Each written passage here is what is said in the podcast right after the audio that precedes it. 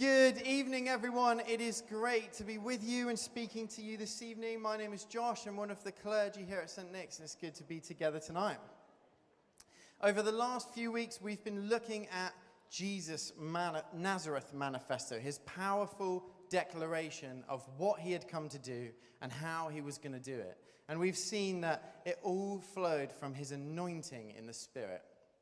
And today is Pentecost, the day where we as the church recognize and acknowledge the coming of the Spirit among the church in Acts on the day of the Jewish festival of first fruits. That moment when the Spirit descended on that descended on Jesus and fueled his ministry descends and falls on his church. And to unpack the significance of that together, we'll be taking a look at the passage which accounts that very moment in Acts 2, verses 1 to 12. For context, the disciples, they've walked with Jesus through his ministry. They've seen him do incredible things, signs and wonders of the coming kingdom of God of which he spoke. And they've seen him arrested, crucified, buried, and then gloriously resurrected. He then explained to them that he's going back to the Father and ascended, but that after this, the advocate would come, the Holy Spirit would come, and when it does, they'll receive the power to be Jesus' witnesses. And the disciples have gone back and they've clumped together in a room in Jerusalem, wondering what on earth is next for them. Then we come to our passage in Acts 2. It says this When the day of Pentecost came, they were all together in one place. Suddenly, a sound like the blowing of a violent wind came from heaven and filled the whole house where they were sitting. They saw what seemed to be tongues of fire that separated and came to rest on each of them. All of them were filled with the Holy Spirit and began to speak in other tongues as the Spirit enabled them. Now there were staying in Jerusalem God fearing Jews from every nation under heaven. When they heard this sound, a crowd came together in bewilderment because each one heard their own language being spoken. Utterly amazed, they asked, Aren't all these who are speaking Galileans? Then how is it that each of us hears them in our native language? Parthians, Medes, and Elamites, residents of Mesopotamia, Judea and Cappadocia, Pontus and Asia, Phrygia and Pamphylia, Egypt and parts of Libya near Cyrene, visitors from Rome, both Jews and converts to Judaism, Cretans and Arabs, we hear them declaring the wonders of God in our own tongues. Amazed and perplexed, they asked one another, What does this mean? What does this mean? Great question, random crowd member. What does this mean? Well, we see in this passage that the Holy Spirit brings unity.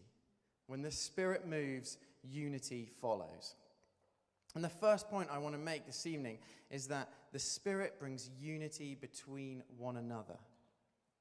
It doesn't take much of a look around our world to see that we divide ourselves on just about any grounds we can think of race, gender, ethnicity, socioeconomic background, sexuality, religion, age, culture, political beliefs.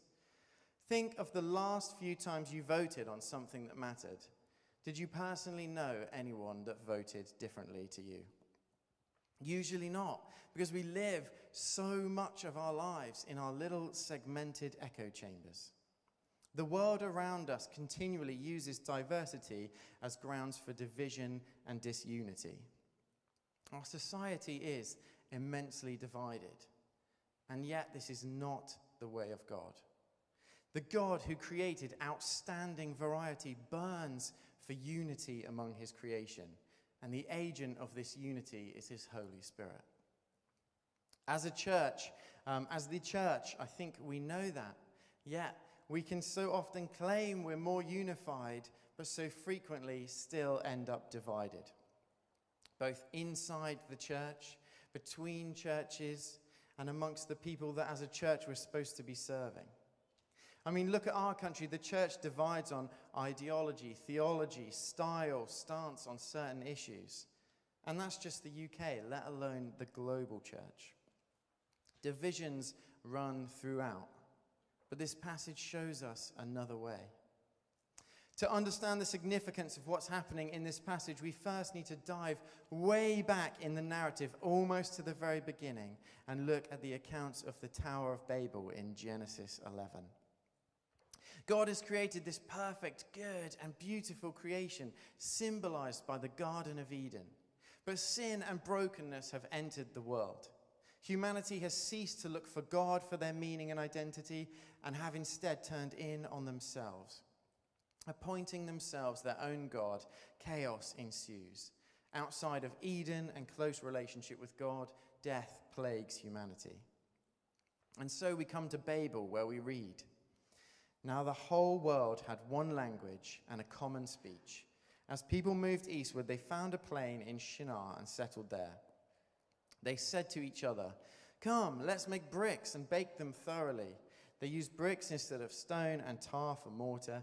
Then they said, Come, let's build ourselves a city with a tower that reaches the heavens, so that we may make a name for ourselves. Otherwise, we will be scattered over the face of the whole earth. But the Lord came down to see the city and the tower that the people were building. The Lord said, If as one people speaking the same language they have begun to do this, then nothing they plan to do will be impossible for them. Come, let us go and confuse their language so they will not understand one another. So the Lord scattered them from there over the whole earth, and they stopped building the city. That is why it is called Babel, because the Lord confused the language of the whole world. And from there, the Lord scattered them across the face of the whole earth. Humanity without God have hit rock bottom. In an attempt to rebuild Eden without God, to reach the heavens on their own terms, they decide to build a tower together to get there like that could ever work. And yet, seemingly, we could say they've got a unity of purpose, right? They're all speaking one language, they're working on the same project, they seem unified. But let me ask this when making a name for ourselves is the goal, can we ever actually be unified? When it's about elevating yourself, how can you be truly unified with others? How often do we see that Babel mindset in our society today, even in the church? Posting that Instagram story about that social justice issue to be seen to, rather than actually doing anything to address the problem and bring unity. Or how everything's rosy between our colleagues until there's only one spot up for promotion advocating so we look good, decrying injustice without recognizing our own capabilities and privileges, wanting churches to be united in one cause with one mission, uh, yet obviously knowing that we're the ones who know the right way of doing everything. In essence, we make unity and diversity all about ourselves, a self serving process. Without God's Spirit, it will only ever be a mirage of unity, a cheap knockoff that doesn't hold up when push comes to shove. Without God at the center, without the Spirit working within, human unity is only ever about personal advancement. God knows it'll all end in tragedy, and so he steps in. And Babel shows us that the half finished city is the perfect illustration of humanity's attempts to live in unity without God. So, what do we see at Pentecost? What does our passage show us about this? Well, in Acts 2, we see Luke beautifully highlight the reversal of Babel. When the Spirit falls on God's people at Pentecost, we see the beginning of the reversal of Babel. Rather than multiple languages leaving people scattered, we see the Spirit enabling God's people to speak all tongues and dialects. One unified message, the message of Jesus. Utterly amazed, they ask, Aren't these people who are speaking Galileans? Then how is it each one of us hears us in our native language, skipping all the names? We hear them declaring the wonders of God in our own tongues. Why is this happening? Because the Spirit is a spirit of unity. When the Holy Spirit comes at Pentecost, the people's difference ceases to be a dividing line. It becomes instead a joyful celebration. Each individual language and culture are honored. Note that the message of Jesus went out in all tongues. The Spirit didn't enable the crowd to understand Aramaic. The Spirit isn't helping people to assimilate. No, each tongue is honored, each culture is honored. They hear it in their own language. The Spirit of God is the one who goes the distance to unify. And each individual is honored by the Spirit. And as that happens, each one is unified under the good news of God in Jesus. They are unified under the glorious truth that you don't have to work your way up to the heavens, but that God has come down. And the Spirit is here to enable you to live in that truth and that unity day by day. We love because He first loved us. We are unified to one another through the Spirit because God first unified Himself to us in Jesus. So we see that community, especially community across earthly barriers, is a deeply spiritual endeavor. And it only comes about through an outpouring of the Spirit. It is the Spirit who enables us to live that true unity, not the broken Babel kind, but the kind that Jesus modeled, the kind where we forsake ourselves for the sake of others where we forego the glory to honor God's image in our fellow humanity, when we delight together as creatures of the same Creator. This is the unity we see break out at Pentecost, and the world has never seen anything like it before. In Zephaniah 3, we get this amazing image of that work that started at Pentecost being completed. What will happen in the end when that work is finished? It says this Then I will purify the lips of the people, that all may call on the name of the Lord and serve him shoulder to shoulder. That is the call of the people of God to resist that shallow mirage of unity that we see at Babel and to live the true selfless unity of the Spirit, striving to break down barriers in Jesus' name. As the Spirit makes us brothers and sisters with people of every background, tribe, and tongue because the Spirit of God unites them together with one another and calls us back to Eden together, not via a tower of our own making, but through Jesus. So we see at Pentecost that the Spirit unites us to one another. The second point I want to make this evening is that the Spirit unites us with ourselves. What do I mean by that? When I was a bit younger in Devon, I had a mate of mine that the rest of us used to find so funny because he would adopt like multiple personas whenever he was talking to the current girl in his life. And one day we were at the pub, and I'll admit my friend is a bit of a rough diamond, so do bear with me. Um, and the, his story went like this. He was telling us this story, and I'll, I'll show you what he did. He basically said, Lads, you would not believe it. On Friday night, yeah, I was in the Rose and Crown and it's absolutely rammed in there, right? And I was at the bar, four pints deep, and I looked across and I saw this geezer, right? This absolute creep at the bar just harassing this poor girl who was in Mrs. Denham's tutor group when we were at school. You know, you know the one I mean? Yeah. And this absolute creep is just harassing her. And anyway, before, before he knows what's going on, I'm over there and I'm right up in his face and I'm telling him, mate, what you're doing is bang out of order and I'm, and I'm really getting, getting up in his grill about it and calling him out for it. And anyway, things get really heated. And I think eventually, you know what, I've had enough of this. So I just lean back and I just headbutted him straight in the face. And anyway, he goes down like a sack of spuds, boys. At this point, his phone rings and he says, Hello? Oh, hello, sweetie. How was your horse riding lesson? Oh, yes, so lovely. Yes, I'm just out for a coffee with, with Jack and, jo- and Jordan Josh. Yes. Oh, I miss you too. Yes, I'll speak to you later. Bye, bye, bye. Yeah, and then anyway, and then this geezer smashed a glass over the back of my head. He used to drop into a completely different persona whenever he spoke to the current girl in his life. It was absolutely bizarre to see. And that's a pretty extreme and ridiculous example, I know, but the point I'm trying to make is there is an internal conflict going on in each one of us between two characters. Paul explains it like this in Galatians 5. So I say, walk by the Spirit, and you will not gratify the desires of the flesh. For the flesh desires what is contrary to the Spirit, and the Spirit what is contrary to the flesh. they are in conflict with one another. What's Paul saying? Well, he's saying that you are made in the image of God to live a full and beautiful life in relationship with Him. He's saying that the Spirit is calling you to that, it's drawing you back to that identity. The Spirit is guiding you to be more and more the person that God made you to be. But also that there's this other drive going on, which Paul calls the flesh, which is driving us to self satisfaction, feeding us lies, warping our desires. Be your own God. Build your own tower to the heavens. You do you. And that they are constantly, these two desires are constantly in conflict with one another.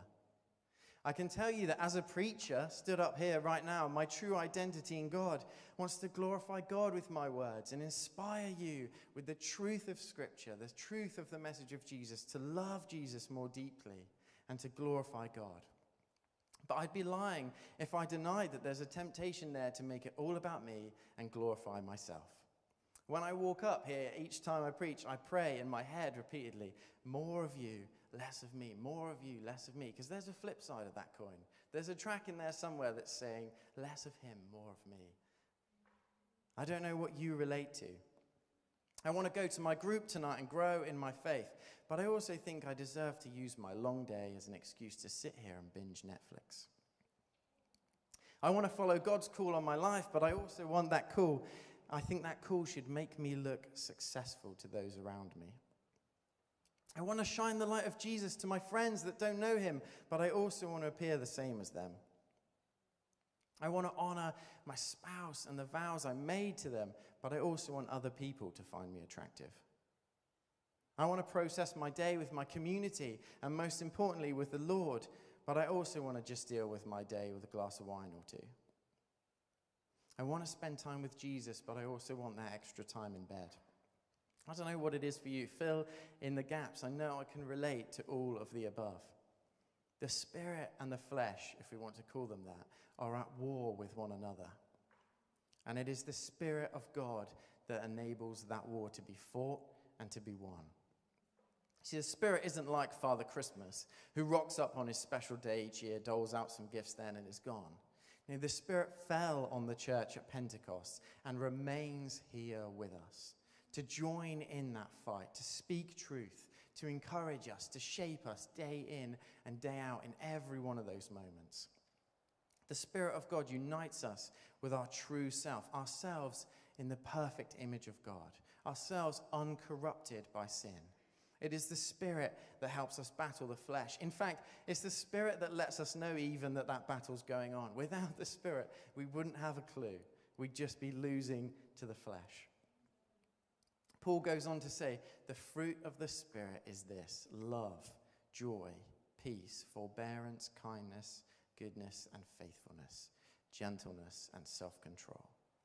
Against such things there is no law. Those who belong to Christ Jesus have crucified the flesh with its passions and desires. Since we live by the Spirit, let us keep in step with the Spirit. Keep in step with the Spirit. Daily invite the Spirit to mold you and shape you into the image of Jesus, that image that you are made in, your true self.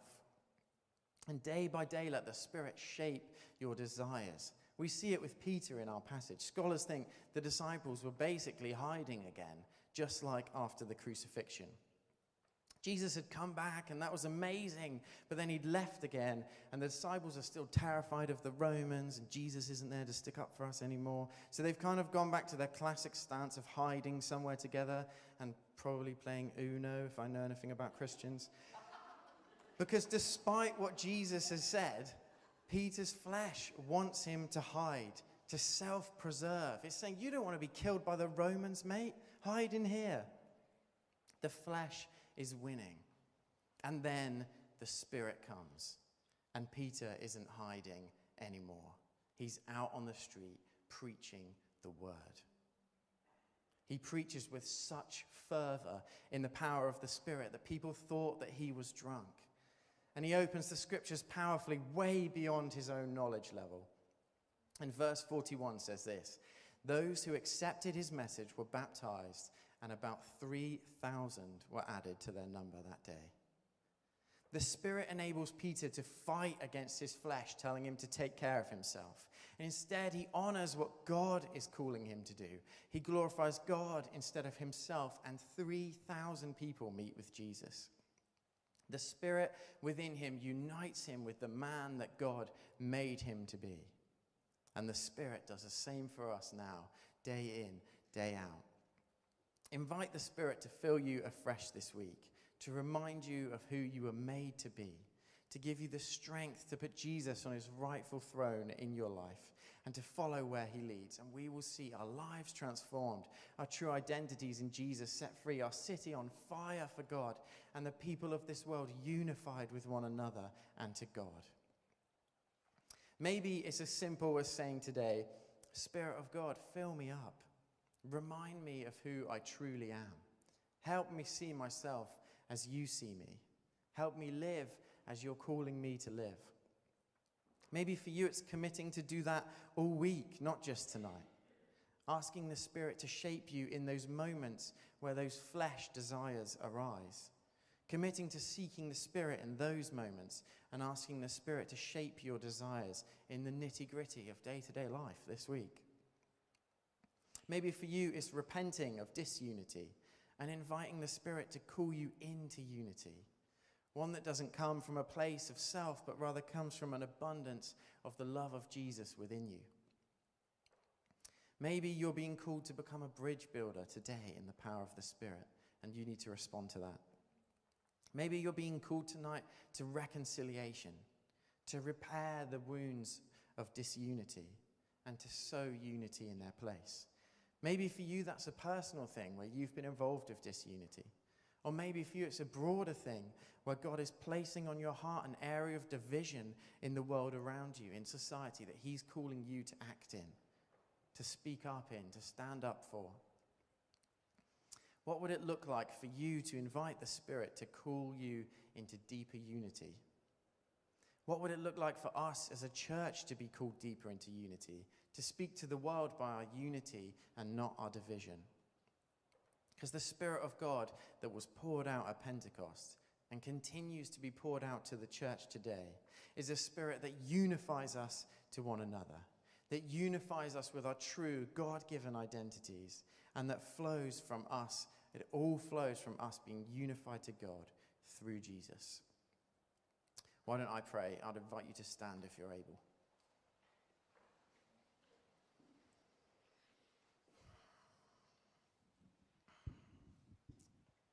Lord, we thank you for the outrageous gift of your Holy Spirit that you outpour freely whenever we ask.